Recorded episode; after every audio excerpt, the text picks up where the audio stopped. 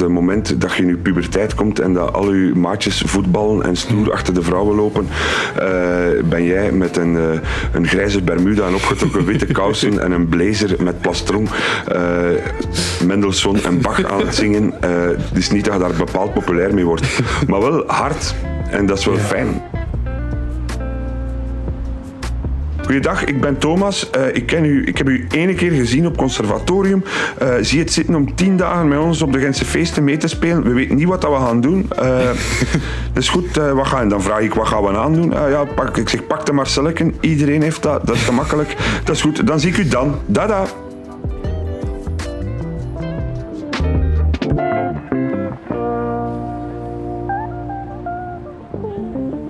Stefan de Winter is professioneel handelaar in onzin. Hij is sociaal ondernemer, tamboermajoor, eigenaar van meerdere Marcelletjes en een vlotte tong.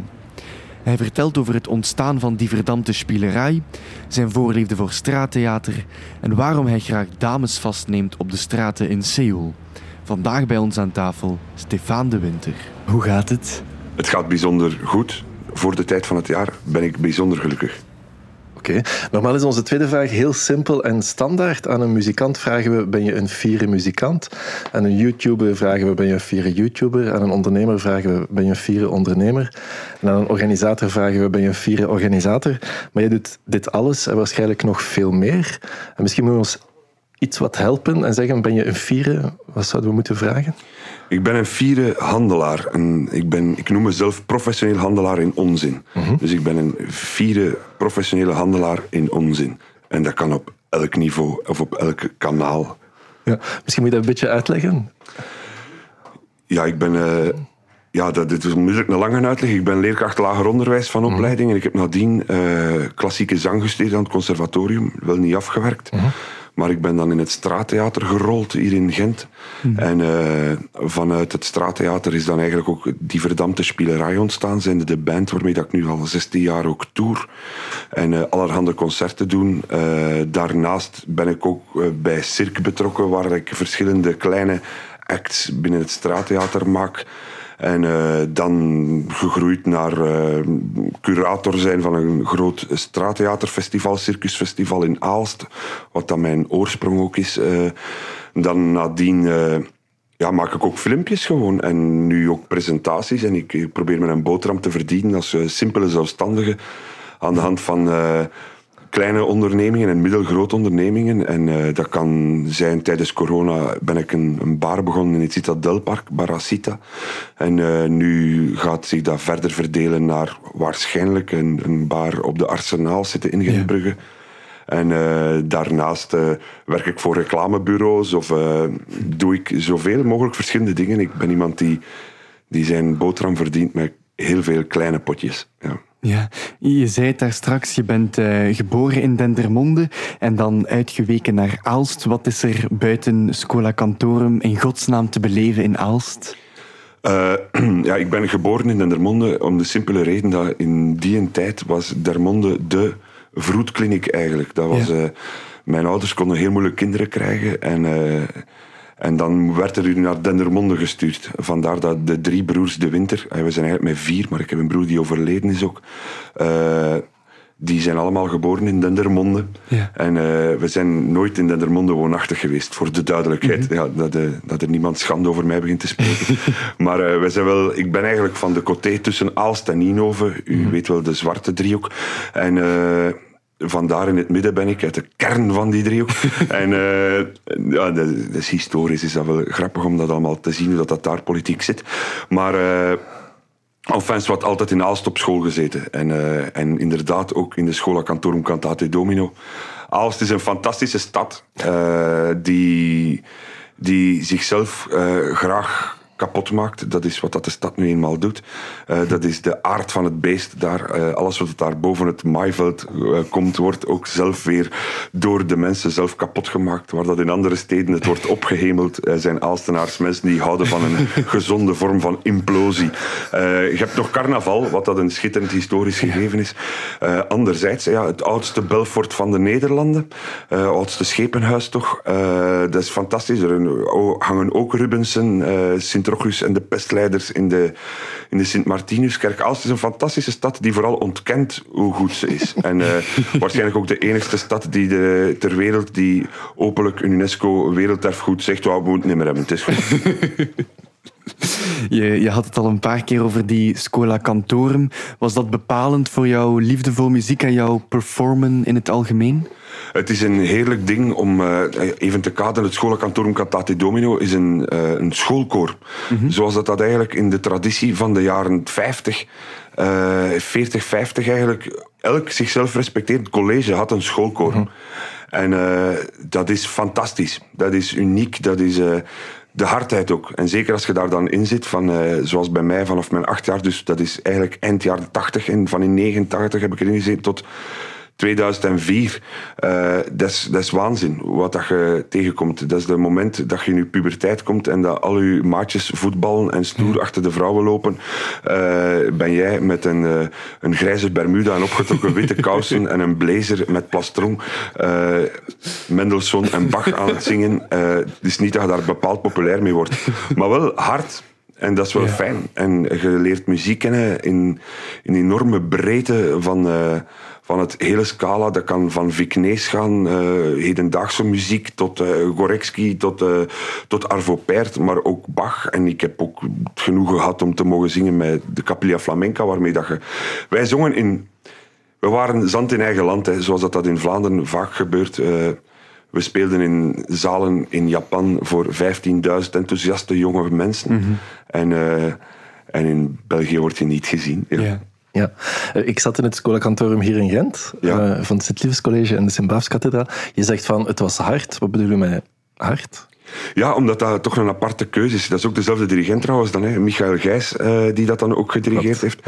Uh, hard, dat is, dat, is, dat, is een, dat is een stiel. Hè. Zo op dat niveau zingen. Jullie hebben dat nooit behaald natuurlijk, maar uh, wij daarentegen wel. Wij begonnen, om te illustreren, elke ochtend van half acht tot half negen is repetitie.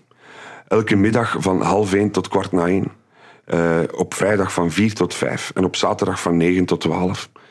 Dus dat is het uh, vaste systeem waarin dat je zit. Ja. Je zingt ongeveer in 16 uur per week. En dan kun je een ongelooflijk hoog niveau behalen. Wij hebben in der tijd, als wij uitgenodigd werden voor grote koor, uh, koorwedstrijden, dan waren wij het voorbeeldkoor. Wij waren beter dan de Wiener Zengerknapen. Wij, waren, wij, wij hebben aanvragen gekregen die natuurlijk onze priester, dirigent heeft genegeerd om, om, om de Lord of the Rings in te zingen.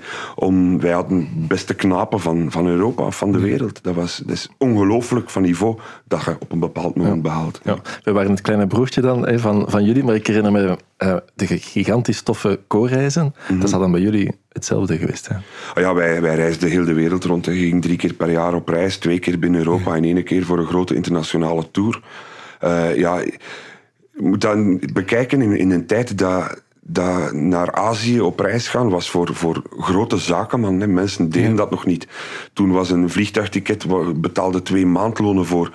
Uh, nu is dat een half maandloon. Mm. Uh, dat, dat is ongelooflijk om dan met een troep van honderd zangers ergens naartoe te gaan. En dan ook met een oude katholieke insteek, katholiek-christelijk, maar vooral ook hè, sociaal, uh, krijg je de kans om, om in zo'n land dan land in zijn volledigheid te leren kennen. Enerzijds ga je aan projectontwikkeling doen en probeer je geld in te zamelen voor een lokaal, uh, een lokaal project of een lokale school of een lokale krottenwijk, waar je dan ook gaat gaan zingen tussen de laagste mensen van de samenleving, om dan zanderdaags op de, op de ambassade tussen de hoogste mensen te gaan staan. Dat is dat contrast, om dat mee te krijgen, eigenlijk tussen u, tussen u 8 en u 24, dat is iets wat dat uw leven tekent of zo. Ja. ja. Een, een mooie jeugd in Aalst. Wanneer was dan jouw eerste aanraking met het fijne Gent, waar je vandaag heel vaak vertoeft? Ah, wel, ik, heb, uh, ik heb het genoegen gehad, of het, om, om beroeps te hebben die naar Leuven zijn gaan studeren. Mm -hmm. Dus ik ben als kind, dan ging ik dan af en toe mee naar hun kot zo, om, om te zien wat dat ze daar zaten. Uh, onze tweede heeft het nogal bond gemaakt in Leuven. Dus voor mij was het uh, alleszins verboden om naar de universiteit te gaan. We zijn met drie broers hè, en, uh, en de oudste was de harde werker. Uh, de tweede was een vrij verstandige en ik was geen van beiden. Uh, dus ik, ik heb eerst mijn onderwijsopleiding ook gewoon nog in Aalst genoten, terwijl al mijn leeftijdsgenoten dan wel naar Gent gingen, of naar Leuven gingen, of naar Brussel. Uh, en ik heb van mijn vader, mooi, de belofte gekregen van je gaat eerst gewoon een diploma halen, klaar. Wat ik dan ook gedaan heb in Aalst. En dan nadien ben ik naar Gent gekomen, dus dat was op mijn twintigste. Ja, en dan ben je hier klassieke zang komen studeren? Nee, dan heb ik eerst twee jaar les gegeven. Oké. Okay. Uh, heb ik nog een bachelor bijbehaald hier uh, aan de Artevelde Hogeschool in buitengewoon onderwijs. En uh, nadien pas, dus in 2005, ben ik aan het conservatorium gestart. Ja, je bent nu bijna 40. Wat herinner je je nog van het Gent toen je hier toekwam? Ja, dat is. Dat is ik heb het genoeg gehad om eigenlijk een jaar uh, dus tussen dat ik in Gent woonde, werkte ik in Brussel Centrum. Mm -hmm. uh, dat, was, dat was zeer confronterend. Om, uh, ja. om dan zo'n grootstad te hebben eigenlijk. Want Gent is, een, is en blijft een dorp. met een stadsuitstraling. Maar, het is, maar qua mentaliteit is het een dorp, zeer beschermd ook. maar het contrast om dan eigenlijk vanuit uw kleine beperkte wereld, zijnde Aalst, Denderhout, dat is waar dat ik dan vertoefde eigenlijk uh, dan naar Gent te komen wonen om anderzijds in Brussel Centrum te werken. Dat was uh, een fijne mengeling van, van twee werelden. En ik ben daar heel tevreden mee dat ik dat jaar in Brussel toch wel gehad heb. Om die echt, ik heb daar les gegeven in een zesde leerjaar. Waar dat, laat ons eerlijk zijn, op die moment is elke allochtoon voor mij, of mens van vreemde origine, zijn allemaal dezelfde. Of, of dat is, je wordt daar niet mee geconfronteerd. Dan, jammer maar helaas, als blanke... Uh, witte cisman, uh, worden daar niet mee geconfronteerd. Maar dan ineens zie je daar wel duizend verschillen. Ineens, door in Brussel Centrum les te geven, merkte een gigantisch verschil tussen een Turkse gemeenschap of een, of een, of een Noord-Afrikaanse gemeenschap. Dan zitten daar met compleet. Nou, ineens wordt er heel veel duidelijk of zo. Mm En dat is een problematiek die nu naar Gent en de rest van Vlaanderen aan het doorsluimeren is. Maar wat dat eigenlijk toen, denk ik, enkel voelbaar was, Centrum Brussel. En, uh, en waarschijnlijk ook bepaalde wijken in Antwerpen. Maar nu is dat over heel Vlaanderen. Ja, ja. Klopt. Was dat een bewuste keuze om echt die, die ja, ik heb bewust op te zoeken in Brussel? Ik, ik heb bewust gekozen om, om uh, in mijn eerste twee jaar dat ik les gaf, om echt van zoveel mogelijk verschillende dingen te proeven. Om, om, uh, om omdat je dan nog als held probeert te profileren, te zeggen, ik ga, je hoort dan wel af en toe vooral uit Brussel, zegt ik ga dat daar, ik ga dan een keer gaan kijken. Ja. ja. en, en om dan eigenlijk wel van een kale reis terug te komen, ik geef dat grif toe, dat is... Uh, op die moment was ik als zeer jonge, overenthousiaste leerkracht in een zesde leerjaar. Is het bijzonder confronterend om aan leerlingen te duidelijk te maken van kijk, het is, vast, het is fantastisch als je de Nederlandse taal goed beheerst. En die kunnen dat niet. -huh. En je weet eigenlijk, die zijn nu twaalf jaar die kunnen nu uitmaken in het Frans van het vaderland weg. Die spreken wel Nederlands, want die, dat hebben ze op school geleerd, maar dan wel niet, niet volwaardig eigenlijk. Maar uh, hun talige periode is eigenlijk gepasseerd en hun kansen zijn volledig verkeken. En dan weten van oké, okay, nu, moet, ja. nu moet dat nog gaan. En hoe maakt dan die gasten duidelijk dat dat bijzonder belangrijk is als, als de oudere neef, die ook geen opleiding heeft gevolgd, ze wel komt ophalen met een dikke BMW. Uh, dat, is een, dat is een bijzonder moeilijke situatie om dat, om dat duidelijk te maken. En dat merkte bijvoorbeeld zeer opvallend dat een Turkse gemeenschap dat heel anders aanpakt, omdat die thuis Turks spreken en die zijn niets met Turks in de wereld. Uh, dus die beheersen perfect het Nederlands en het Frans en schrijven ook beide talen waar dat de Noord-Afrikaanse gemeenschap wel enorm Franstalig is, maar ook Berbers spreekt dan thuis. En dat is heel confronterend om die vaststelling te doen, dat die dan u in het Frans kunnen uitschillen, maar geen drie woorden Frans kunnen schrijven ook. Hè. Dus Mhm. dat is, dat is wel... Die, het is zielig om te moeten vaststellen dat je als zeer enthousiaste leerkracht toekomt, om dan na een jaar te moeten zeggen, ik weet... Ik heb eigenlijk geen antwoord op deze problematiek. Ja. Ja. En we zijn nu twintig jaar verder en er is nog, Nog altijd geen antwoord, klopt. Ben je dan uh, in Gent komen lesgeven na uw jaar Brussel? Uh, nadien ben ik, uh, dan ben ik komen studeren. Ja. Dus dat was mijn tweede jaar. Dan ben ik, uh, naar Brus, naar, naar, ben ik in Gent naar het conservatorium komen studeren. En nadien ben ik naar Aalst gaan lesgeven en in Gent blijven wonen. Ja. Ja. Klassieke zang in Gent, dus misschien niet de meest sexy keuze voor een jonge kerel op dat moment. Ja, maar dat is een, ik ben naar het conservatorium gegaan. Ik heb altijd gezongen. Ik heb daar altijd van gedroomd. En ik wou me vooral niet beklagen over het feit dat ik het, eh, dat ik het nooit geprobeerd had. En ik Ja. heb wel die studie ook aangevangen onder het motto...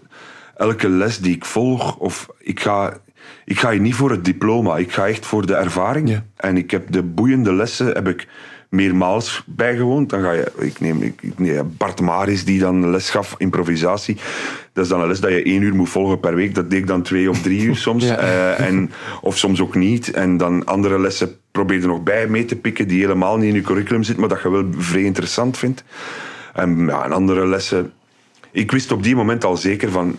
Ga ik is de carrière van de grote operazanger aangaan? Nee, helemaal niet. Dat boeit mij niet. Maar het is wel goed om aan je techniek te blijven werken en, en je netwerk ook op te bouwen. Niet dat ik op die moment zo de mindset van een netwerker had, maar, maar gewoon ja, de ervaring. Ik, ik ging dat een paar jaar doen en ik ik had, ik had niet ambitie om ze vijf jaar te doen om dan les te gaan geven. Want als je dan later gezin opbouwt, dan zijn die en die moet gaan vertrekken eh, om vier uur. Als de kleine van school komt, zijn hij net vertrokken. En je ziet hem eigenlijk nooit, want dan moet jij gaan lesgeven. Eh daar had ik geen zin in. En de spielerij is ontstaan en dat heeft dan een volledige bocht gemaakt. Dus zonder het conservatorium, geen spielerij, geen straattheater. Dus het is wel... Soms moet je een, een onderwijsinstelling ook gewoon beschouwen als een, als een medium of zo. Ja. En niet als een, een maker van een, een papieren diploma. Oké. Je hebt eh, de naam al een paar keer laten vallen, die verdampte spielerij. Eh, hoe is die groep ontstaan? Die groep is ontstaan eigenlijk uit eh, Thomas en Roeland, die het jaar voor het ontstaan van de spielerij al eh, op de Gentse feesten een klassiek saxofoonkwartet hadden. Eh, maar daar luistert natuurlijk geen hond naar. Eh, en die hadden toen het idee geopperd van we moeten een, een iets populairder ding doen. En, eh, en werd er gedacht aan, aan de goede oude traditie van de fanfares en de harmonieën die in die tijd wel nog in elke parochie aanwezig waren. Nu is dat ondertussen ook al wat weggedemsterd. Maar het was heel fijn en, en er werden andere mensen gezocht. En de vaststelling was, eh, als we stoppen met spelen, verdwijnt al het volk dat je verzamelt rond u op straat. Dus we hebben eigenlijk een onnozelaar nodig die, die, eh, die het geld uit de zakken kan troggelen eh, terwijl dat we aan het spelen zijn. En op die moment had ik toch al een weinig naam gemaakt op het conservatorium als onnozelaar. En dus werd, mijn, werd ik gecontacteerd. Dus ik kreeg effectief telefoon van Thomas. Goeiedag, ik ben Thomas. Eh, ik, ken u, ik heb u ene keer gezien op conservatorium. Eh, zie het zitten om tien dagen met ons op de Gentse feesten mee te spelen. We weten niet wat dat we gaan doen. Dat is goed, wat ga je? Dan vraag ik, wat gaan we aandoen? Uh, ja, pak, ik zeg, pak de Marcelleken. Iedereen heeft dat, dat is gemakkelijk. Dat is goed, dan zie ik u dan. Dada. En effectief heb ik ze dan... Ik heb de hand geschud van drie vierde van de spielerij. Nee, voor de eerste keer. Ik kende al één iemand, omdat ik daarmee al regelmatig op café was geweest. Toen, en we zijn tien minuten later begonnen, klaar. En toen was de titel Tambour Major ontstaan. De titel Tambour Major, dat is de man die vooraan in een fanfare stapte. Die titel bestaat al honderden jaar. Eh, maar eh, de- ja, ja, ja, ik ben die een onnozelaar. Ja, de, eigenlijk ben in de hele parodie ben, is mijn functie de Tambour Major. Ik geef aan waar we naartoe stappen, wat we zullen doen. Ja. Ja, je bent eh, als experiment en klein begonnen, hè, die verdamde eh, spelerij, maar ondertussen speelden jullie al, en ik lees het eventjes af, in Londen, Frankfurt, zelf Seoul. Je hebt zelf koning Albert tussen de grote fans. Had je dat allemaal verwacht? Ja, maar we zijn... Ja, eigenlijk wel. Als je daar eerlijk in zit, we, we voelen gewoon dat we... We zijn 16 jaar bezig en we zitten altijd langzaam stapjes vooruit. Wij zijn nooit op zoek geweest naar grote populariteit en eh, grote doorbraken. eh, maar we hebben wel altijd gezegd, het is fijn om vooruit te gaan. En we proberen een beetje als een gladde aal niet in een vakje gestampt te worden. Dus op het moment dat de mensen ons bekeken als ah ja, die doen alleen maar zo wat op straat, zijn we toen begonnen met klassieke concerten. Nadien ook met zaalshows. En nu werken we naast, nog altijd spelen we op straat, maar daarnaast doen we duizend en één projecten. Nu staan we met het Symfonieorkest van Vlaanderen, staan we, staan we in de Bijl eh, binnenkort in januari in première en, eh, en Concertgebouw Brugge. De single gingen we ook doen, maar ja, daarvan heeft enkel de directeurenloon, die doet zijn zaal toe wegens eh, verwarmingsproblemen. Maar hij zal zelf wel nog een loon hebben. Ja, Oké, dat is een ander verhaal. Eh, Enfin, eh, dus we spelen wel overal of zo. Ja, en, en we stampen dingen uit de, uit de grond. We, hebben, we zijn nu de 18 november voor deze opname. Maar drie dagen geleden stonden we inderdaad voor de koning te spelen. Om dan ons weer te rappen naar Vilvoorde, omdat we... Uh, het is een, een scoop, misschien zo een nieuwtje. Uh, we worden de huisband van uh, Scher en de Schepping voor het komende okay. seizoen. Dus Alright. dat is ook wel ja. leuk om, om te voelen dat toch altijd zo wat vooruit gaat. Of zo. Ja. Ja. Um, jullie zijn een, een, een echt Gentse band, hè? mag je dat zo zeggen? Ja, en niemand is van Gent. Dat is het typische aan een, aan een goede Gentse band tegenwoordig. Niemand is van Gent, maar we zijn wel een Gentse band. En dat is ook schoon. Uh, ik moet eerlijk zijn, dat een, Gent is een stad waarin dat, dat ook kan. Mm -hmm. En waarin dat, dat het... Waar dan nu diversiteit hoog in het vaandel wordt gedragen, is dat eigenlijk al lang bezig. Maar dan ja. eerst met West-Vlamingen en, uh, en, uh, en dan ben ik dan fijn, vind ik het fijn om als Aalstenaar toch het Oost-Vlaamse karakter toch wat omhoog te krikken. Uh, maar uh, we zijn een band met drie West-Vlamingen en uh, één, en dan heb je Roeland is van Ronsen, maar die woont ondertussen in Flobeck, dus in Henegouwen. En ik, en, maar we wonen nu nog met drie in, met vier wonen we in, in Gent. Dus dat is fijn. Hè? Dus kun je wel zeggen dat we een Gentse band zijn, maar de tongval is van, van de meeste mensen toch wel ja. nog wat nog wat primitiever. Ja. Op zich is die verdampte spielerij een, een soort muzikale straattheateract. Uh, straattheater speelt ook een heel belangrijke rol in, uh, in jouw leven. Hoe ben je daarin beland? Ik denk dat daar twee mensen zijn dat ik daar zeer dankbaar moet voor zijn. Dat is enerzijds Kurt de Frank, uh, die mm -hmm. nu ook voor de universiteit werkt. En, en die een gevierd theatermaker is, maar ook vooral een enorm sociaal netwerker of zo. Die, een man die duizend dingen heeft gemaakt en gedaan en die miskend is eigenlijk. Laat ons daar duidelijk over zijn. Die heeft in der tijd nog onder de koepel van de VRT of de BRT een van de meest succesvolle programma's gemaakt. Hè, met Rosa en Modest in der tijd. Mm -hmm. nu is dat allemaal, uh, zijn dat allemaal grote productiehuizen die dat overnemen. Hij heeft dat toen onder die koepel kunnen maken dat was een gigantisch succes, maar hij ook gevierd acteur in, in thuis en, en dergelijke. Maar, maar vooral iemand die altijd en nog altijd nieuwe talenten bij elkaar zoekt. En uh, er stond ooit een annonsken in de krant als ik aan het conservatorium studeerde. Gezocht muzikaal zangtalent. Waarop ik met, met de twee dames waarmee dat ik studeerde daar naartoe ben gegaan. Dat was in Trefpunt dan.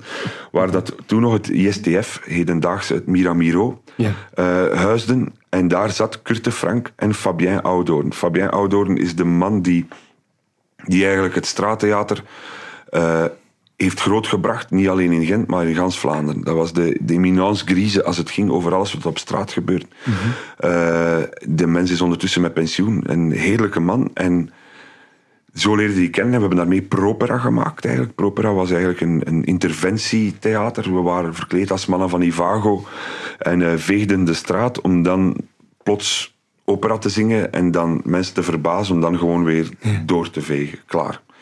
En dat was super fijn, leuke ervaring. Maar dan ook wel Fabien leren kennen. Fabien leert dan op die manier de spielerij kennen. En dan zet Fabien u op andere festivals, waar hij ook mee curator van is of zo. Mm -hmm.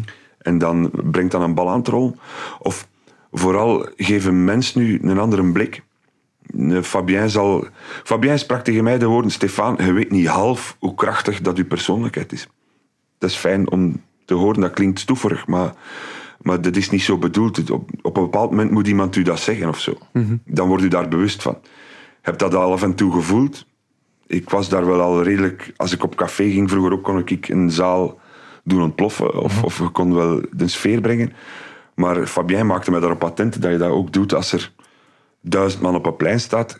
Zegt hij, jij staat in het midden en iedereen heeft u gezien. Je kunt er niet aan doen. Dat is iets. Is dat een talent? Is dat een postuur? Is dat een combinatie van verschillende factoren, ongetwijfeld. Maar die heeft mij daar een patent gemaakt. En dan groeit daar een straattheatermaker uit, denk ik. Ja. Wat is, wat is straattheater eigenlijk? Is dat een, een, een, onderdeeltje van theater? Is dat iets helemaal anders? Ik vind dat een fantastische stijl. Dat is de hardste stijl die er bestaat. En wat maakt het zo fantastisch? Omdat je... Er zijn geen regels. Er is enkel naaktheid. Het is heel confronterend. Uh, er wordt vaak ook op neergekeken. Dat vind ik heerlijk om op neergekeken te worden. Dan kun je, dan kun je het strafst uithalen. Ja. Dat is, dat is, je wordt door de hele culturele wereld in de underdog-positie geduwd. Uh, jammer, maar helaas is dat nu wat aan het verdwijnen. Door het circusdecreet dat in Vlaanderen in het leven is geroepen. Wat dat fantastisch is, laat me duidelijk zijn. Het circusdecreet is heerlijk. Maar daardoor is nu alles circus geworden. Ja. Uh, terwijl dat ik wel hield wat... Vlaanderen en Nederland staan gekend in gans de wereld omwille van hun zeer absurde uh, straattheateracts die gans de wereld rondreizen. Uh, circus daar een voorbeeld van die vrij absurde dingen maken. Mm maar dat wordt, de wereld kijkt daarnaar, dat is, dat is om mee uit te pakken. Hè. Enfin, goed, dat is een ander verhaal. Maar dat is, ja, gezet alleen maar bij machten om mensen die passeren vast te pakken. En die moet je eigenlijk constant blijven boeien. Want er is geen afspraak. Ze hebben niet betaald voor een ticket. Ze komen kijken, hoe hou ik die nu vast aan mij? Hoe kan ik dat blijven boeien? En hoe zorg ik ervoor dat ze toch op het einde iets in die pot gooien? Of, of dat je ze kunt blijven boeien. Als je dan echt geboekt wordt door een festival, dan ben je niet meer, niet meer geld aan het ophalen.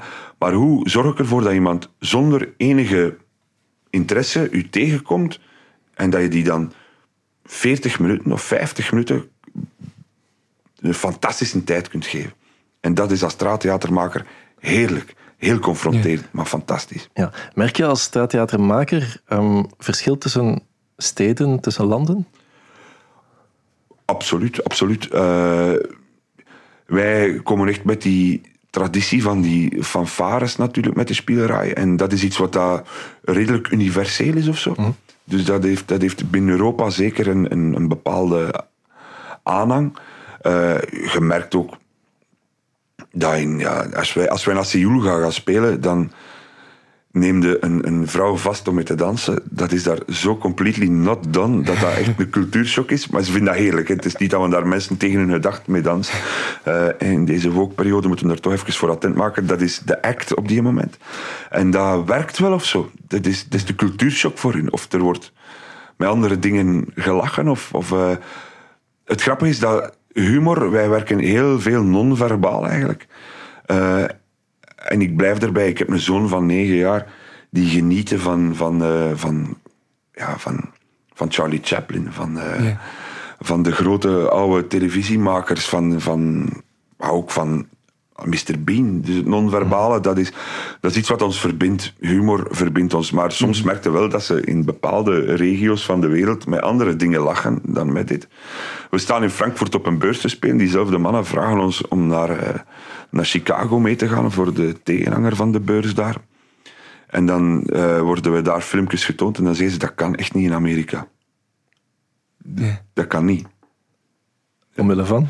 Omwille van, ja, die, ja, omwille van Amerika, ja. Dat is, dat is, dat is, dat is, een, dat is een geschikt land, weet je. Daar mogen Dat zijn de grootste tegenstellingen. De, Er mogen heel veel dingen, maar er mogen vooral ook heel veel dingen niet. Ja. De land of the freedom, ja, mijn gat, ja.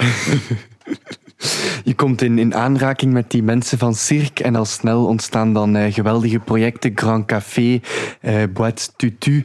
Waar haal je in godsnaam het idee vandaan om in een ballerina pakje in een reuze, groot muziekdoos, in een reuze grote muziekdoos te gaan staan? de Boîte Tutu, die inmiddels afgebroken is, dat was... Mm -hmm. uh, dat was, dat was het gevolg van, ik had twee keer, dus ik had eerst dat Grand Café gemaakt en dat Grand Boîte zijn de, de kleinste café en de kleinste discotheek.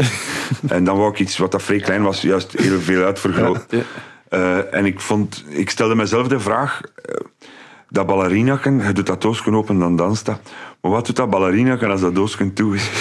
dat was de vraag die ik mezelf stelde. En dan eh, vond ik dat leuk wel om de mensen daar te laten naar kijken. En die ballerina die zit ook gewoon maar sigaretten te smoren en pint te drinken en uh, een krop slaat. En uh, om de twintig minuten kwam die naar boven en draaide die een keer rond.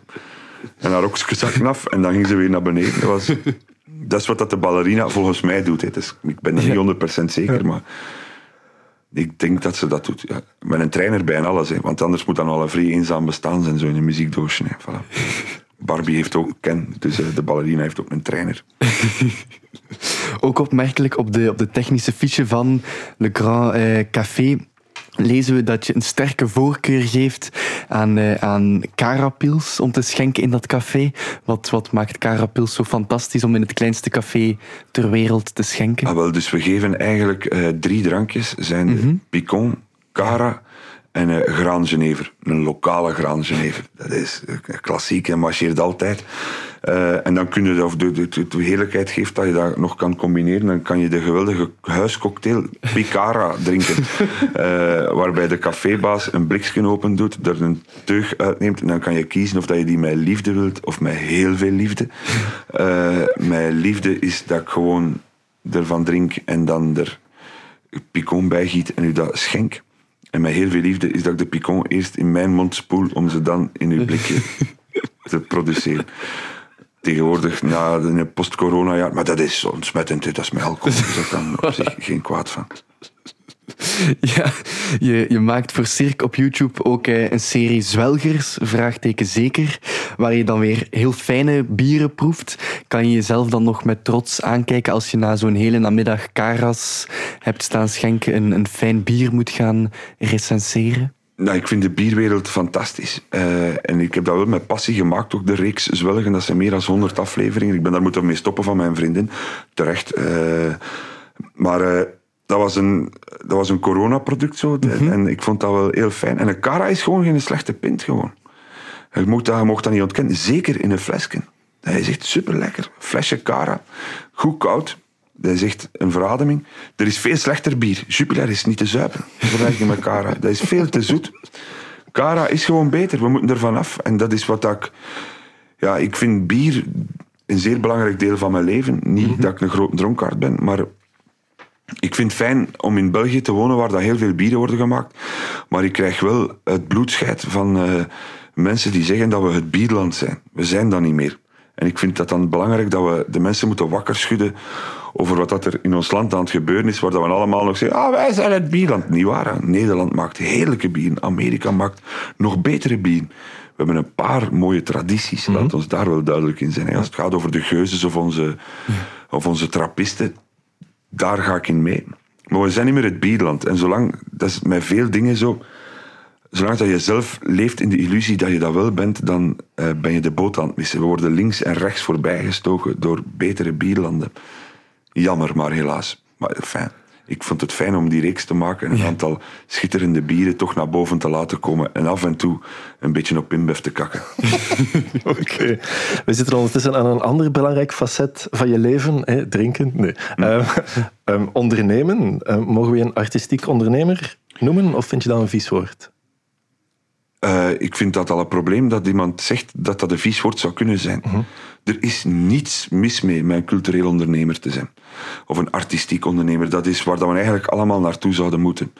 Uh, wat dat wel een groot nadeel is, is dat je als artistiek ondernemer in een, in een hedendaags Vlaams uh, cultureel landschap heel moeilijk de jump kan maken naar o serieus genomen te worden. Dat heeft natuurlijk te maken met dat de cultuurwereld en ik zit er middenin. Ik zit uh, in superveel overlegcomité's hier in Gent met de grote huizen. Maar ze, weten dat ik dat ook denk. Dat, uh, het is niet makkelijk om, om een cultureel werker te zijn in Vlaanderen, omdat je geen subsidie trekt. En dan is het moeilijk om de jump te maken naar die anderen die wel subsidie trekken. En uh, is dat terecht dat zij subsidie krijgen? Jazeker. Maar ja, mijn, mijn businessmodel ligt gewoon anders. Ik moet, om cultureel ondernemer te zijn, moet ik ook op braderieën gaan spelen. Om daar een mm. beetje geld opzij te houden. Om daarmee dan weer regisseurs te betalen en decors te betalen. Om zalen te gaan afhuren. Om daar dan weer zelf in te kunnen gaan spelen. Uh, dat is een heel andere benadering van het systeem. En uh, zorgt die subsidie ergens voor een oneerlijke concurrentie? Jazeker. En dat is zorgt bij mij soms voor een frustratie. Maar ik heb uh, onlangs besloten om mij daar niet meer te laten door frustreren. maar om daar een voorstelling over te gaan maken. Dus ik wil daar okay. een voorstelling over maken naar kritiek op het hedendaagse systeem. En uh, dat moet. Hè. Als, uh, als, er, als er ene sector is die zelfkritisch moet zijn, is het wel de culturele sector, denk ik. Ja. -hmm. Uitzicht dat dan in, in scheef bekeken worden als, als meer commerciële speler? Het is zo dat, dat we moeten vaststellen, als je in Vlaanderen iets te veel... Als je afwijkt van het systeem van, ah ja, ik werk met projectsubsidie of ik ben structureel mm-hmm. gesubsidieerd. Uh, nee, ik doe het anders, dus ik, ik, werk, ik moet commercieel zijn om rond te komen. Dan word je onmiddellijk bij de studie honderds van deze wereld gerekend. Ja. En dat klopt niet. Dat is, dat is niet vast. En Studio 100 is een succesbedrijf dat zeker commercieel is, laat ons daar even duidelijk over zijn. Maar die ook 15 jaar geleden geweldige... Ze hebben toen de dansmusical gemaakt, als ik me niet vergis. Als eerste musical, want ja, de, de roots van een van de mannen zit ook uit Aalst natuurlijk. Eh, dans, en dat was een fiasco. Die hebben daar hun broek aangescheurd van het vaderland weg. Maar die hebben daar niet bij opgegeven. Die zijn dan blijven doorgaan. En dat vind, ik, dat vind ik heerlijk. En eh, ja, alle respect voor die ondernemers. Alle respect voor Studio 100. Hè. Dat, is, dat is waanzin. Ze moeten ook niet overdrijven. Eh, maar, eh, maar dat is fijn. Ik, heb er echt, ik vind dat waanzin wat dat er gebeurt. En er is gewoon heel veel. Ik heb mega veel respect voor, voor Christophe. Die ook van Dendeleeuw is, wat aan mijn thuiscote is natuurlijk. Maar, maar die kerel heeft wel... Die is uitgescheten geweest. Als die, een, die was charmezanger, die deed mee aan de Soundmix Show. Ja. Dat was zijn ambitie. En die doet dat. Hè. Die is heel zijn jeugd uitgescheten geweest, want in kostuumekes meedeed met Vultura. Op die moment was er niemand van die leeftijd dat dat deed. hè. Dat was, dat was een gat. Hè. Hij heeft dat lang aan geknokt. Christophe heeft voor Vlaanderen opengetrokken. Dat is de Frans Bauer van Vlaanderen. Die heeft dat echt opengetrokken. En nu is de charmezangers, nu is dat de normaalste zaak van de wereld. En Willy Sommers is nog populairder dan vroeger. Maar, maar je moet daar... Ja, ik kijk daar bewonderenswaardig naar. Dat zijn ook ondernemers. Die, Christophe is een, is een, dat is een, uit, een uitvoeringsproduct. Dat is, dat is, dat is export. Hè. In Duitsland is dat razend populair. Ja, dat is toch heerlijk. En je mocht daar niet op neerkijken. Maar ik heb het dan over de spielerij en over zoveel andere muziekbandjes. Die zijn de covergroepen of dat of dat, wat dat je ook bent. Maar die wel, die wel eh, professioneel bezig zijn of zo. Maar die wel, ja, die ook commerciële opdrachten moeten doen. En dat is niks mis mee. Ja. Is, wat Christophe is voor de muziek, is James Cook dat een beetje voor theater? En gaat hij ervoor zorgen dat we niet meer neerkijken op, op kunstenaars die ook commercieel willen zijn? Nee, want dan zou James Cook dat ook moeten zeggen. En, eh, en ik vind James Cook is een uithangbord van de grote brede glimlach. En, eh, en geen kritiek op James Cook, maar het mag wel een bepaald niveau halen of zo, vind ik ook wel belangrijk. Hè. Dat is, om James Cook een representatie te vinden van de culturele sector, dat lijkt mij... Dan heb ik het liever over Wouter de Pre, wat dat ook een commercieel gegeven is. En die wel eh, geweten schopt. Of Michael van Peel, hè, de comedywereld aan zich. Die eigenlijk zeer maatschappijkritisch is. Hè. En velen onder hen. eh, die eigenlijk want er worden heel veel culturele voorstellingen met subsidie gemaakt die zeggen, ah, we moeten, als Milo Rauw zijn manifest, dat is echt, we moeten kritiek geven. Ah, wel, maar die comedy guys doen dat ook. En bereiken eigenlijk veel meer volk zonder enige subsidie. En eh, doen dat wel even. En, en die schoppen, Louis-Paul Boon gewijs, eh, de massa gewee. En eh, ik vind het leuk om cultuur te kunnen maken eh, waar dat iedereen naartoe kan komen. Ik heb een Kempfert-programma gemaakt. Hè. Kempfert zei, muziek moet voor iedereen zijn. Dat is dat is, dat is natuurlijk een doorslag. Maar ik kan, als ik een klassiek concert doe in de Sint-Baafskathedraal, dan word ik het meest gelukkige van vrouwen die hun perfect hebben opgekleed om naar het klassieke concert te komen en daarnaast mensen met crocs aan. Die zijn schoon, hè. En die nog nooit van Bach hebben gehoord. Maar die wel in die kathedraal zitten. En die hun emotie of hun beleving minstens even oprecht is. Je hoeft van mij uw muziekgeschiedenis niet te kennen. Dat doet er mij geen zak toe eigenlijk. Maar als je, we moeten dat wel kunnen aanbieden. En als de culturele wereld, die al te vaak... Ze proberen dat enorm hè, om dat open te trekken, maar we moeten in alle eerlijkheid zeggen dat, dat, dat je in een NT Gent of, of, in, of, in, of in 404 of, of, eh, of in zoveel theaterhuizen, in de Munt, in de, in, in, in de KVS of, in- of in de Single, we bereiken een laag van hm, optimistisch 15% van de bevolking. Ze doen hard hun best. Hè. Maar het is moeilijk. Het is heel moeilijk. Ik snap dat ook. Maar ik vind het fijn om nu met Symfonieorkest Vlaanderen een voorstelling te maken. En dan de opmerking te krijgen van een van de muzikanten. Het is wel fijn ook, als we met jullie spelen, is het rapper uitverkocht. En het is wel breder of zo. dat is goed, hè? Ja, dat is goed. Ja. En, en dat resulteert in het feit dat we daar nu als tweede voorstelling mee maken. Ja. Dus dat is, dat is fantastisch dat we elkaar kunnen gebruiken op die manier. En dan hoop ik dat er meer en meer gebeurt. Dat is wat dat je nu ziet met, met grote festivals waar dat dan hip-hop staat. Ik liep op de Gentse feest. Sorry dat, dat ik u weinig vragen laat stellen. maar eh, een van de mooiste momenten deze Gentse feesten was op de Korenmarkt. Eh, ik ga dan altijd overal wat gaan snuisteren. Zo. En op de Korenmarkt kwam ik tot de vaststelling dat er een namiddag was er een gans podium geboden aan eh, allemaal jonge gasten uit Nieuw-Gent. Je ziet die niet in de stad. Die komen hier nooit. Geeft die een podium en die waren daar. En dat was gesukkel met. Maar dat is mijn USB-stick. Ah, dat, dat, de computer nog elkaar, een kabelje vergeten. Maar dat ging. En dat stond vol met gasten uit Nieuw-Gent. Hebben die daar iets gedronken? Zijn hebben die iets opgebracht? Nee, totaal niet. Allemaal hun blikjes van de nachtwinkel of met hun hamburgers van de McDonald's. Maar het was super cool om te zien Ja. dat die een plaats kregen op de Gentse feest in de op de Korenmarkt, centrum Gent. was heerlijk. Ja. Is dat een ander facet van Stefan de Winter? Een soort van culturele witte ridder die het belangrijk vindt dat niet alleen mensen die twee kranten lezen, namelijk de Standaard en de Morgen, naar cultuur gaan, maar ook de gewone Gentenaar? Ik eh, beschouw mezelf wel als een voortrekker of zo. Dat klinkt, oh, dat klinkt, oh, dat klinkt slecht.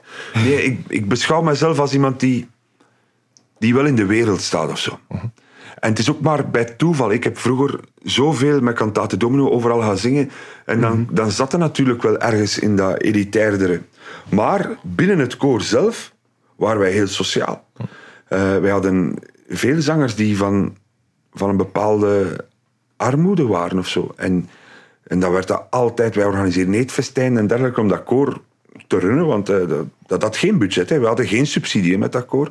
Dan, eh, en dan werd daar geld opzij gehouden om, om, om bepaalde zangers toch te kunnen meegaan laten gaan op reis of zo. Dat, dus dat, dat werd met de mandel der liefde toegedekt. Ik heb ook gewoon zoveel miserie gezien in de wereld met dat koor. Dat doet wel iets als je dan door Soweto trekt, eh, waar dat elke nacht moorden gebeuren. En dat je daar gaat gaan zingen voor, voor de armsten der wereld. Dat doet iets als je in Bangalore eh mee huizen gaat gaan bouwen. Eh, Bangalore eh, is, eh, is India. Waar dat je op die moment de wereld herkent en niet als toerist. Hè. Want ik krijg nu wel de kriebels van onze blanke alternatieve linkse mensen die gaan wandelen in Tibet en die dan zeggen, amai, we zijn het schoonste dat we gezien hebben. En we komen daar op die berg van boven toe. Je raadt nooit, zat daar een kaart in het Nederlands. Ja, ik zeg dan, heb je waarschijnlijk een zeer unieke wandeling meegemaakt. Ja, snapte? Ik, krijg, ik heb toen de wereld rondgereisd, dus het is makkelijk om dat nu te zeggen, maar ik krijg nu, zeg ik toch wel vaak tegen mensen die zeggen, ah, we gaan eh, naar Tibet gaan rondtrekken. Dan zeg ik, ah wel, en zijn er al Luik geweest? Ook schoon ze. Of Charleroi, ook schoon ze. En die dan, ah ja, nee, of, of echt gasten die echt nog nooit het Lam Gods hebben gezien. In Gent wonen. En wel aan de andere kant van de wereld. Ja, ja wat, wat een pech, jong. Machu Picchu en Miste. Ah, Lam Gods nog niet gezien, hè. Dat is toch droef, hè. Absoluut. We maken met de Vier Steden een alternatieve, niet-toeristische gids van Gent. Ja. Welke plek zou daar absoluut moeten inzitten, voor al die mensen die het nog niet kennen? dat zijn zo dingen. ja, Soms zijn natuurlijk geheimen dat je ook geen reclame voor wil maken. Hè. Dat is ook zo, omdat je ze toch geheim wil houden of zo. Maar eh, ja, ik, gen, ik geniet. Ik ben wel een zeer klassieke Gentenaar op dat vlak of zo. Ik, ik ben iemand die. Ik woon in Gentbrugge, eh, dat is drie kilometer van hier ongeveer. En eh, ik, ik heb bijvoorbeeld mijn zoon bewust nu op Sint-Bavo naar school laten gaan, omdat ik dat. Ik ben niet, niet van Gent, ik woon in Gent. Ik beschouw mezelf ook. Ik vind dat hypocriet om te zeggen dat je een Gentenaar zit. Eh, mijn tongval laat dat niet toe om dat eh, te mogen zeggen. Maar mijn zoon kan dat wel zijn. Ja. Dus ik vind dat wel belangrijk. Sint-Bavo, de lagere school, heeft een, een speelplaats op derde. Op derde verdiep. En ik besef perfect... Ai, die speelt daar en die kijkt dus naar die drie torens. Hè. Dat is toch heerlijk? Dat, eh, ik ben iemand die, die dat centrum wel zo enorm genegen is. En de geheimen... Voor mij is de geheimen in, in, in kleine plekjes of zo. Of binnenkort gaat de Cour Saint-Georges weer open. Hè. Eh, dat is het restaurant naast Café Turk, een café dat ik wel regelmatig frequenteer. Eh, dat is lang dicht geweest. Als dat open is, het eerste wat ik ga doen, is... Die hebben dan een fumoir. Dus als je naar het toilet gaat, kun je naar boven en kun je echt... Dat is, een- dat is een fumoir. Echt zo die prachtige zetels. Grote cendriers, waar dat je dan na het eten kunt een calvados drinken en, eh, en, en, en koffie drinken en er sigaretten en sigaren roken. Ja, heerlijk. Dat, dat, dat, dat kan nog. Ja. Soms ook dat... De wereld is fantastisch en verbeterd. En we leven hier in West-Europa, laat ons duidelijk zijn, in een fantastisch gegeven. Maar soms vind ik toch dat we... een- Is het niet fijn om een keer te zeggen... Ach, elke derde zaterdag van de maand mogen we weer op café roken. Zo. En als het u niet aanstaat, dan moet je dan niet gaan op Niet gaan, café. ja. Maar we doen dat wel nog eens. Om, al was het maar om te beseffen hoe dat was. Ja, ja. Dat zou ik schoon vinden. Also, ik wil een plezierigere wereld. Waar dat niet alles zo geregeld is. Ik haat een wereld waarin dat... Ah ja, we gaan dat dan in een, in een, in een vorm gieten. Nee. Ik, ik besef dat er wetten moeten zijn en dat er wetten moeten ontstaan. Maar die wetten moeten vooral... Eigenlijk de geest van de wet moet verstaan worden. Waarom is die wet ooit ontstaan? ja. Zoals dat ik nu leven in een wereld waar de macht van de klacht te groot is gewoon. We moeten ervoor opperen, en ik heb dat ook al geopperd bij de burgemeester en bij de schepen van feestelijkheden. Ik vind in Gent, als je feest doet hè, en je bent met 30 man bij elkaar en je buurman belt, het is te veel overlast, dan moet je kunnen stopgelegd worden. Is daar 100 man, dan vind ik dat er toch al twee klachten moeten zijn. Is er 500 man, dan wil ik toch wel 15 klachten. ja. En als er, en als er duizend man er is, sorry, dan moet ik... Ja, dan moet er echt 50 man komen klagen. Anders leggen we nu niet stil. Klaar. Ik ben enorm bang voor de Gentse feest. Nee, als we, eh, het president, wat dat de Sinkse voor heeft moeten doen in Antwerpen, omdat er daar gewoon zes nieuwe bewoners eigenlijk collectief samen beginnen klagen over die voor. In wat voor een wereld leven we toch? Je kunt toch niet verwachten dat, dat elk leven uit een stad wordt weggejaagd, omdat er één iemand klaagt. En het is echt aan het gebeuren nu. En we moeten daar durven in een format gieten. En of, bijvoorbeeld, eh, jij dient een klacht in voor je buurman, de politie komt vaststellen, zegt er is niets aan de hand, dan krijg je van mij een gasboete, een kreftboete. Alsjeblieft, het gekreft, er was niks aan de hand. Hier, 80 euro. Dat je twee keer nadenkt voordat je klaagt. ja. Dat zou, dat zou de wereld nog topper maken. Een kreftboete, alstublieft. Sorry, je zet een kreft hier. Ja, want eh, die, die, die politieman weet hoeveel geld dat, dat kost om die gewoon naar daar te laten gaan. Met tweeën dan altijd. En die mensen moeten dat doen. Hè. Hoe vaak dat politie niet toekomt, zo van ja, sorry, het is weer dezelfde buurman. Ja. En er is, ze weten zelf al op voorhand dat er niks aan de hand is. Het, het klinkt alsof jouw hoofd nooit stilstaat. Als je toch eens ergens je hoofd wil leegmaken en een, eh, een, een lekker bier of een goede pint wil gaan pakken, trek je dan naar Café den Turk? Of zijn er nog andere? Ik frequenteer verschillende cafés. Dat hangt dan wat, wat af van de moed. Zo. Turk is wel, dat was dat is achter de hoek van het conservatorium. Dus dat was zo, dat is, In oorsprong hebben we daar altijd ons omkleed met de spielerij. Eh, dat, was, dat was in de Gentse feesten. Onze kleden lagen erboven bij Gerda. En nu is het overgenomen door Anthony de Zoon. Eh, ja, Café de Kronen vind ik ook heerlijk. Of eh, Books and Booze, dat kan ook zo. Dat, Ja, In de Hoogpoort, daar staat zo één lange tafel. We hebben dat omgedoopt tot... de eerst was het de tafel des doods. Als je erin gaat neerzitten, geraakt er niet weg. Nu noemen we het iets prachtiger, discutabele. Eh, omdat je daar eigenlijk... Dat is geen café. Je kunt daar wel iets drinken, maar de- er is bijna geen kaart. Er is eh, witte wijn, rode wijn, rosé, een gin tonic en, eh, en een gemberdrank of zo, klaar. En eh, dat is het. Je kunt daar zelfs maar één biertje, dat is een pony, kunnen drinken. Of af en toe wisselt dat dan. Eh, en dat is super fijn, want je, je zit verplicht sociaal. Er is maar één tafel. Ja. En je leert daar, ik weet niet hoeveel nieuwe mensen kennen, vind ik bijzonder belangrijk. Maar soms kan ik ook genieten van een klassieke heimat. En dat is dan voor mij de kronen op de vrijdagsmarkt, waar dat je iedereen kent. En waarin dat je de ene keer een rekening hebt van 150 euro, omdat je jij te veel getrakteerd hebt. En op andere momenten ga je mega dronken naar huis en is uw rekening 6 euro, omdat iedereen trakteert. Dat vind ik heerlijk. En dat gaat dan op Facebook zo toch een groep net zo, vrienden van de kronen. En, zo, ja, ja, en dat is dan eigenlijk gewoon, wie is er al? dat is super tof. En dan komt dat allemaal bij elkaar. En dat zijn zekerheden of zo. Ja, daarnaast de trollenkelder. Trefpunt, charlatan in de vroege uren, de, vooral de binnenkoer. Ik, maar ook Doverpoort. Ah, de Overpoort. Heerlijk toch? De toverpoort is fantastisch. Dat is... Dat is ja, ik, ik... Er zijn veel mensen die mij dan die mij vragen, allee Stefan, je kunt dat toch niet meen, Doverpoort? Ik zeg, jawel. Om de mindset te geven. Ik ken veel cafébaas natuurlijk, wat dat mij het privilege geeft om in de, ook in de Overpoort binnen te komen en dat er plaats wordt gemaakt aan de toog. Dat is ook heerlijk. Dat is, Hij is het student, dat is een, dat is een oude... En die student Plaats moet ook wijken. schuiven. Heerlijk. en ook die student eh, weet ook, ah ja, dit is gewoon zo. Ja. Er is hier... Er is een trap van belangrijkheid. Niet dat ik mezelf bijzonder belangrijk beschouw, maar dat is... Die cafébaas apprecieert dat dan, dat je... Ook al is het maar twee keer per jaar, ik kan dat dan tegen mijn vriend zeggen, ik ga maar een tour doen. en dan zegt ze, shit, nu, nu is het om zeven. Nu, ik ga mijn tour een keer doen. En dat wil dat zeggen, dat je gans Doverpoort alle cafés frequenteren. Dat is fantastisch. En overal drinken en overal shotjes en ga volledig mak zijn. Maar als ik op Doverpoort toekom om, om de mindset te, aan te tonen, en ik zeg, ik kom van de Vlasmarkt, dan vragen ze daar, hoe was het?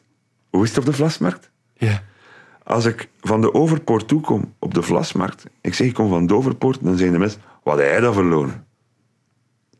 Dus dat is zo een beweging dat ik in Gent zeer beangstigend bekijk.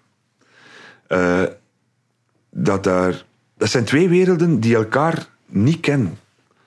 Maar waarvan dat je verwacht dat de meest open mindset op de vlasmarkt zit, is dat dus niet waar. Dat is een tegendeel. Dat is hetzelfde wat ik vaststelde als ik aan het conservatorium ging gaan studeren. Ik studeerde klassieke zang en de mensen eh, in de klassieke opleiding hadden negen keer op de tien meer verstand van jazz dan de mensen die op de jazzopleiding zaten. Snap je? Dus, dus het is niet... De wereld zit eigenlijk soms vrij raar in elkaar of zo. En, en eh, als je in het centrum van Gent rondloopt, dan is iedereen hier zo wat alternatiever, maar allemaal hetzelfde. Ze dragen allemaal hetzelfde. Dus dat is, dat is absurd eigenlijk. En in Doverpoort ook, hè, daar dragen ze dan allemaal een hemdje met, met, met paardje op of dat of dat.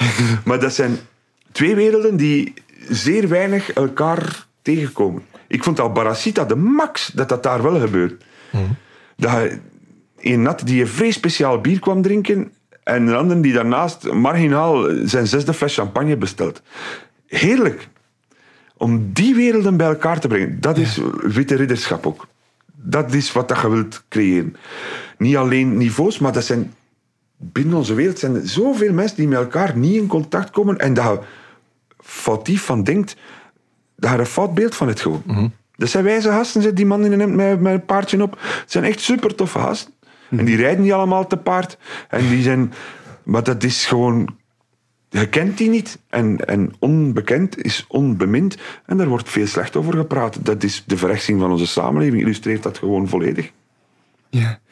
Het, het, het witte, witte ridderschap, je bent ook mede-organisator van de Armste Week.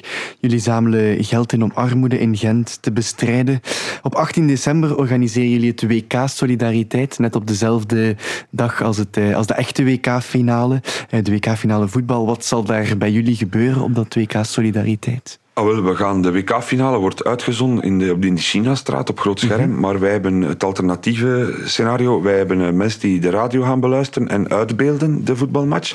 Eh, wij gaan daar ook, mensen kunnen daar naartoe komen in de China-straat. We gaan met 300 man daar nog eten maken. Eh het moet een, moet een finale worden van een, van een heel opzet dat zich nu gaat ontplooien. De bedoeling is naar 1 miljoen euro te streven. We hebben vorig jaar 140.000 euro opgehaald. We gaan ook veel breder. Ja. Dat is, dat is zeer ambitieus. Maar we willen eigenlijk eh, Gent en wij de omgeving warm maken. En dan is de bedoeling dat, dat ik hoop, want kijk, hiernaast in het wintercircus eh, is eh, het circus nu al gestart. Ik hoop, dat is mijn natte droom zo, hè, om, om die rode duivels te motiveren in hun schoonheid, voor de duidelijkheid, om het gat toe te rijden naar 1 miljoen. En ik meen dat ook. Eh, ik ben trots op onze Rode Duivels, ook al interesseert voetbal mij niet zoveel. Maar de Rode Duivels, dat is dan toch altijd een andere uitzondering of zo, dat is een andere maatstaf. Maar eh, die mannen hebben hun leven gegeven hè, voor voetbal. Hè, dat dan zijn een boterham, daar kun je ook een boterham mee verdienen. Ik, ik hou van mensen die uit een ideologie, hè, want je begint altijd uit een ideologie. hè. Ik neem niet... Iemand die zegt, ik ga topvoetballer worden voor het geld, dat is een leugenaar. Hè. Zo werkt het niet. Hè. Eh, sport is een passie. Hè. Dat is net zoals kunst ook een passie is. Die hebben hun leven daarvoor gegeven en dat is ook weggeven. Hè. Die hebben heel veel dingen niet kunnen doen. Die hebben niet zoveel op café kunnen gaan als ik. Die kunnen misschien nu wel een duurdere fles kopen, maar dan gaat u niet gelukkiger maken dan dat ik met mijn kleine fles ga zitten of zo. Maar uh, ik wil die pakken eigenlijk, pakken, ik wil die vragen om, als zij meehelpen financieel, dan kunnen we nog veel meer mensen die kans geven om zich zo te ontwikkelen. We leven jammer maar helaas in een wereld waar heel veel talent verloren gaat. En dat er soms financiële steun nodig moet zijn. En dan draag ik daar een hart voor uit. Heb ik altijd gedaan om... Uh, ik kan heel moeilijk tegen onrecht. Ik heb dat daar bijzonder moeilijk mee. En ik stel alleen maar meer en meer onrecht vast. Dus als we dat een beetje kunnen helpen, een druppel op een etenplaat misschien, maar met een miljoen euro kunnen in Gent al heel veel doen. Ja. Ja. Vooral omdat we zelf daar, wij beslissen niet over goed of kwaad of, of slecht of hoe dat ook zit. We proberen wel echt naar organisaties te geven waar dat rechtstreeks naar de mensen naartoe kan gaan. Ja. Eh, ik, uh, ik heb vroeger nog lid geweest van WWF en van Greenpeace en dergelijke. Sorry, doe ik niet meer. Ik doe het niet meer. Ik kan niet geld geven aan Greenpeace die een pand hebben op, aan de Theems en, uh, en een pand hebben aan de gracht in Amsterdam. Dat gaat niet in mijn hoofd. Mm -hmm. Ik vind het veel interessanter om geld te schenken aan, aan een organisatie die concreet hulp biedt aan mensen in de Brugse Poort en die daar zelf in een krot mm-hmm. moeilijk te hebben om hun bureau warm te houden nu, maar die, waar dat je weet dat dat het verschil kunt maken. Ja. Dat vind ik belangrijk. En dus de armste week gaat voor het miljoen. En we hopen dat de Rode Duivels uh, kunnen helpen en dat we onze Kevin, de kapitein die uiteindelijk toch van dronken is, uh, dat we die een, uh, toch kunnen activeren of, zo, of dat die misschien in de kleedkamer, als we kunnen bereiken, een keer over nadenken. Hé hey jongens, wat pijs ervan? Het zou toch heerlijk zijn? Het zou heerlijk zijn, ja. Vind je dat, uh, dat Gent als stad genoeg doet? Ja. Voor armoede, onrecht? Ja. Ja, simpelweg ja. Omdat je nooit alle armoede kan wegdoen. Mm -hmm. En omdat je nooit alle onrecht kan wegdoen. En dat je als stad altijd beslissingen neemt waar dat mensen toch altijd weer juist buiten vallen. En moet ik vind dat er ook wel te vaak of te snel naar de stad wordt gekeken van de stad moet dat dan maar doen. Ze zijn, ze zijn ook niet bij machten. Ze zijn ook niet bij machten. De, de, de, als samenleving moet je veel doen. Mm. En dat is niet noodzakelijk de stad. Het is als samenleving, het is wat dat je zelf doet. Wat dat je... Uh, wat, ik heb... Ik vond het vrij grappig dat, dat, dat, dat ik zo uh, onlangs in de krant zag dat het budget was vrijgemaakt voor in Sint-Amansberg, hebben ze allemaal bloembollen in de wijk gezet. Maar ik zeg schoon, maar ik doe ik dat van mijn eigen. Mm. Rond mijn boom dat ik er bij mij op straat heb, heb ik zelf al bloembollen. Ik heb ik dat gewoon, van in de Lidl heb ik er twintig bloembollen in de grond gestoken, klaar. Ja. Moet ik ervoor geen budget van de stad hebben? Dat mm. kan ook gewoon. Of kunt gewoon... Ik vind het zo vreselijk. Ik ken mijn, mijn Turkse buren, ik, ik ken ze niet zo goed, omdat ze de taal ook niet zo machtig zijn. Maar er ontstaat zoiets grappigs. Dat we hebben een gemeenschappelijke haag vooraan, zo, die voor ons uit beide huizen komt. Ik doe ze af en hij doet de volgende keer, doet zij ze af. Zonder dat dat ooit besproken is. Ik heb dat gewoon beginnen doen. Ik ga dat meepakken, ik ben nu toch ontstaan. En hij doet dat ook. Ja. Uh, dat vind ik zo schoon. Daar kan ik, daar kan ik zacht van worden. Zo, zo, dat soort samenleving, dat wil ik. Minder gezaag en, en meer concreet. En wat kun je doen? wat, wat kan ik doen voor de stad? Dat is wat dat de vraag moet stellen. Eigenlijk is dat... Onze wereld zit vol op... Kijk naar HLN en zo, dat, al die commentaren. Wat, wat doe je zelf? Mhm. Klaar. Dat is zo. Mijn vriendin heeft gisteren een theater gemaakt in uh, het Groen Driesken. Fantastische school in Gentbrugge. Heerlijk, echt. Een methodeschool, fantastisch. En daar was commentaar gekomen van ouders. Ja, het is 12 euro voor een kaart. Dat is te veel. Dan wijs ik, maar die artiest moet toch betaald worden? Mhm. Klaar. En die madame komt dan zelf niet. Maar die zegt, ja, ik werk in de sociale sector. Ik weet dat er veel mensen zijn die dat niet kunnen betalen. Ja, hij werkt in de sociale sector, maar uw kinderen zitten in een volledig blanke school. Met allemaal twee verdieners. Mm. Waar dat iemand toekomt met een bakfiets van 6000 euro. Waarom zitten ze dan daar niet op die school, waar dat wel een afspiegeling is van de samenleving? Niemand stelt die vraag. Je moet ik vind dat tof. Mijn kleine zit op Sint-Bavo. Ah, wel, dat is, als ik naar de klasfoto kijk, en ze, wat, dat is dan een commentaar van veel, dat is wel nog mijn uniform. Hè. Heerlijk. De, ze zijn in uniform. Dat maakt dat er... meen dat het verschil tussen arm en rijk is veel beperkter. Mm. Mm. En ze zitten bij elkaar en dat is, dat is een viltstiftendoos, ik vind het prachtig. Er zitten vier blanke kinderen in, in eh, witte kinderen eh, in, eh, in mijn zoon zijn klas. En toch werkt dat perfect. Ik ben echt trots daarop. Ik ben trots op zo'n school waar dat zo kan. Het kan niet overal zo, maar die school vecht daartegen zo. En dat voel ik enorm. Dat die, dat die spirit daar echt heel goed in zit. En eigenlijk mijn budget dat vaak 30, 40 procent lager ligt dan een stadsschool. Hè. Toch gaan ze daarvoor. Begrijp je dat die sociaal werkster toch haar kind niet naar Zimbabwe wil sturen omwille van die heel gekleurde... Want dan gaan ze qua Nederlands minder snel vooruit gaan en al die cliché Dat is hypocriet gewoon. Ja. Dat is hypocriet. Is dit... Eigenlijk kan het niet dat er in Gent een, blank, een, een witte school is. Er zijn er verschillen. Hè. Sint-Barbara is ook redelijk wit. Hè. Eigenlijk kan dat niet. Eh, dan, want ik had daar net ook dis- discussie. Er moet, te- ik geloof in spreiding gewoon. En, eh, maar ja, dat is, dat is, dat is heel problematisch. Hè. Dat is, eh, het grappige bijvoorbeeld, ik geloof in, ik ben lager onderwijzer van opleiding, ik heb ook lang les gegeven. Ik geloof in scholen waar dat er evenwicht is tussen mannelijke en vrouwelijke leerkrachten. Scholen met alleen maar vrouwen, juffen, dat is heel gevaarlijk. Niet dat vrouwen zijn anders gewoon. Dat is, dat wil ook daar, de leerkracht, nu korps, moet ook een, een weerspiegeling zijn van de samenleving. Gebeurt niet. Hè. Als je naar de opleiding kijkt, zitten bijna geen mannen in. Eh, moet dat dus positief gestimuleerd worden? Ja, zeker. Maar dat is omdat dat een gezond team is gewoon dan. En het probleem is bijvoorbeeld dat er scholen waar dat drie mannen al zijn die lesgeven, die trekken de andere mannen aan. Natuurlijk. Ja, Ja. En daar krijg je wel dat evenwicht. Hè. Ja, het, het is moeilijk. Hè. Het, is, het is geen evidentie. En die school zelf daar in Gentbrugge, die volledig wit is, kan daar zelf niet aan doen. Hè. Dat is, zij zit toevallig ook in een wijk waar dat dan, hè, je zit met die afstandsregeling, waar dat er gewoon heel veel witte mensen wonen. Dus dat, of hè, waar dat gewoon de opleiding wat hoger zit. Je kunt, dat, kunt ze moeilijk zeggen tegen mensen van de Brugse Poort, hij moet nu naar, naar, de, naar Gentbrugge. Dat gaat niet. Dus, en ik merk ook dat ze daar zelf actief aan werken om dat anders te doen. Maar ik vond het grappig dat daar zo'n bash in zo van wij werken samen met zo'n cartoon met dan wel gekleurde kindjes erop zo. Ah ja, dat is oké. dat is- dat is- Het is moeilijk, weet je. Het is, ik ben ook de man die graag kritisch is, maar ik ben mij ik wil voor alle duidelijk zijn dat er niet voor alles een oplossing is. Hè. Helemaal niet. Hè. En, eh, maar dat je wel moet blijven streven naar een oplossing. Laat ons niet ons neerleggen bij het feit, ja, ik weet geen oplossing, dus is het maar geen oplossing. We moeten dat blijven nastreven, denk ik. Ja. Je hebt al veel lof uitgesproken over Gent. We hebben ook een vergeetput waar je iets mag indumpen wat je, wat je minder mooi of minder fijn vindt aan onze stad. Daar zit al van alles in. De stadshal zit daar al in. De hoge huurprijzen. Daar kan van alles in. Het is een grote put. Het feit dat kinderen niet meer mogen spelen omdat ze te veel lawaai maken, zit er bijvoorbeeld ook al in. Ja. Ja. Ah, wel, ik wil er gekreft in steken. Echt gekreft. Ja. Weet je, de stad zal... Het feit dat het erin zit, zegt alweer genoeg. Het is weer iemand die gezegd heeft, ik vind het lelijk, ik moet erin. Ah, wel, hij staat daar.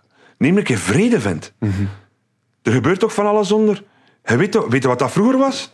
Een parkingman met kiezels, vent, waar je je, je enkel kon breken. Dat is... eh, gekreft moet je erin steken. Het heeft geen zin. Niet neuten, niet pleuren, zei ze. Ah, wel, Maar ze neuten toch nee. Ja. Dat is... eh, kom leuzen na. Stop met zagen. Neem vrede met wat dat er is en ga vooruit. Er is maar één weg vooruit. En ik heb het niet over de politieke partij, eh, voor de duidelijkheid. Maar er is... We moeten stoppen met zagen gewoon. Eh, iets optimistischer zijn en, en, en zwijgen. En ach, ik droom van een wereld waarin dat we elke maand de derde, hè, na, nadat we hebben mogen roken, de zaterdag, de zondag erop is dan geen internet. We doen het niet. Geen televisie, geen internet. Heerlijk. Ja. Wauw, dat, dat wil je toch een keer zien, zo'n wereld. Er is geen internet. Mensen hebben ondertussen toch hun dvd's weggesmeten allemaal. Dus er is geen internet meer, geen televisie. Klaar. En dan? Ja. Wat dan? Ik heb eh, met mijn vriendin had ik het een paar jaar geleden. We waren door Amsterdam. Mijn vriendin is een Amsterdamse. Oh ja, een Nederlandse die ik in Amsterdam ben gaan halen. Eh, en de elektriciteit was weg. In de Hansewijk, maar lang. Echt zo uren. Ja. Geen elektriciteit. Schoon. is gewoon eerst zo, eh, eh, mensen komen buiten, eh, wat is dat? en dan een half uur later zie je in al die huizen, want Nederlanders zijn heerlijk, hebben geen gordijn. Eh, Die doen dat niet. Wij doen dat thuis ook niet. Ik vind dat fantastisch. Overal zie je kaarsjes. En een half uur later staan de kaarsjes op de vensterbank en staan mensen buiten te praten. Ja. Dat is toch heerlijk. Dan, dan ontstaat dat. En als we dan nu... Een omgekeerde lockdown eigenlijk. Eén keer per maand verplicht naar buiten. Spreek Ja. met je buur. Dat is... Stop met zagen. En, en de eerste drie minuten gezegd, de elektriek is weer weg. Hè. Ja, dat is prachtig. Je hebt onmiddellijk weer een gespreksonderwerp. Maar nadien kun je elkaar misschien toch een keer vragen, en hoe noemde hij eigenlijk? Ja. Dat zou ik graag hebben. Ja. Ja.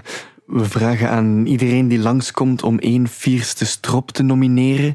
Een Gentenaar die hij of zij verdient, die wel eventjes in de bloemetjes gezet mag worden. Heb jij zo iemand? Eh,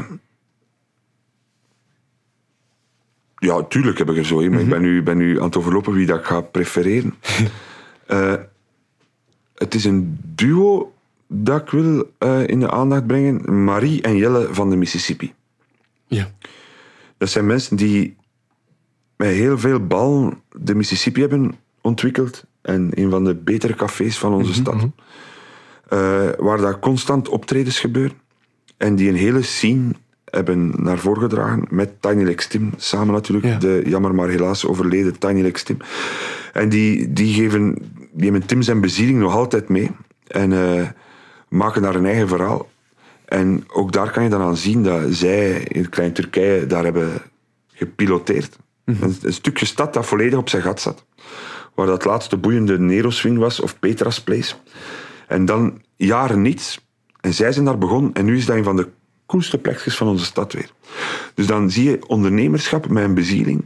En met oog voor artiesten en muziek. En een hele dance scene. En de Crazy Legs en de Big City Bluesman die er ook allemaal zitten. En dan zie je dat je met twee mensen met een goede ziel en een goed hart en toch ondernemer zijn, zo'n beweging kunt op gang trekken.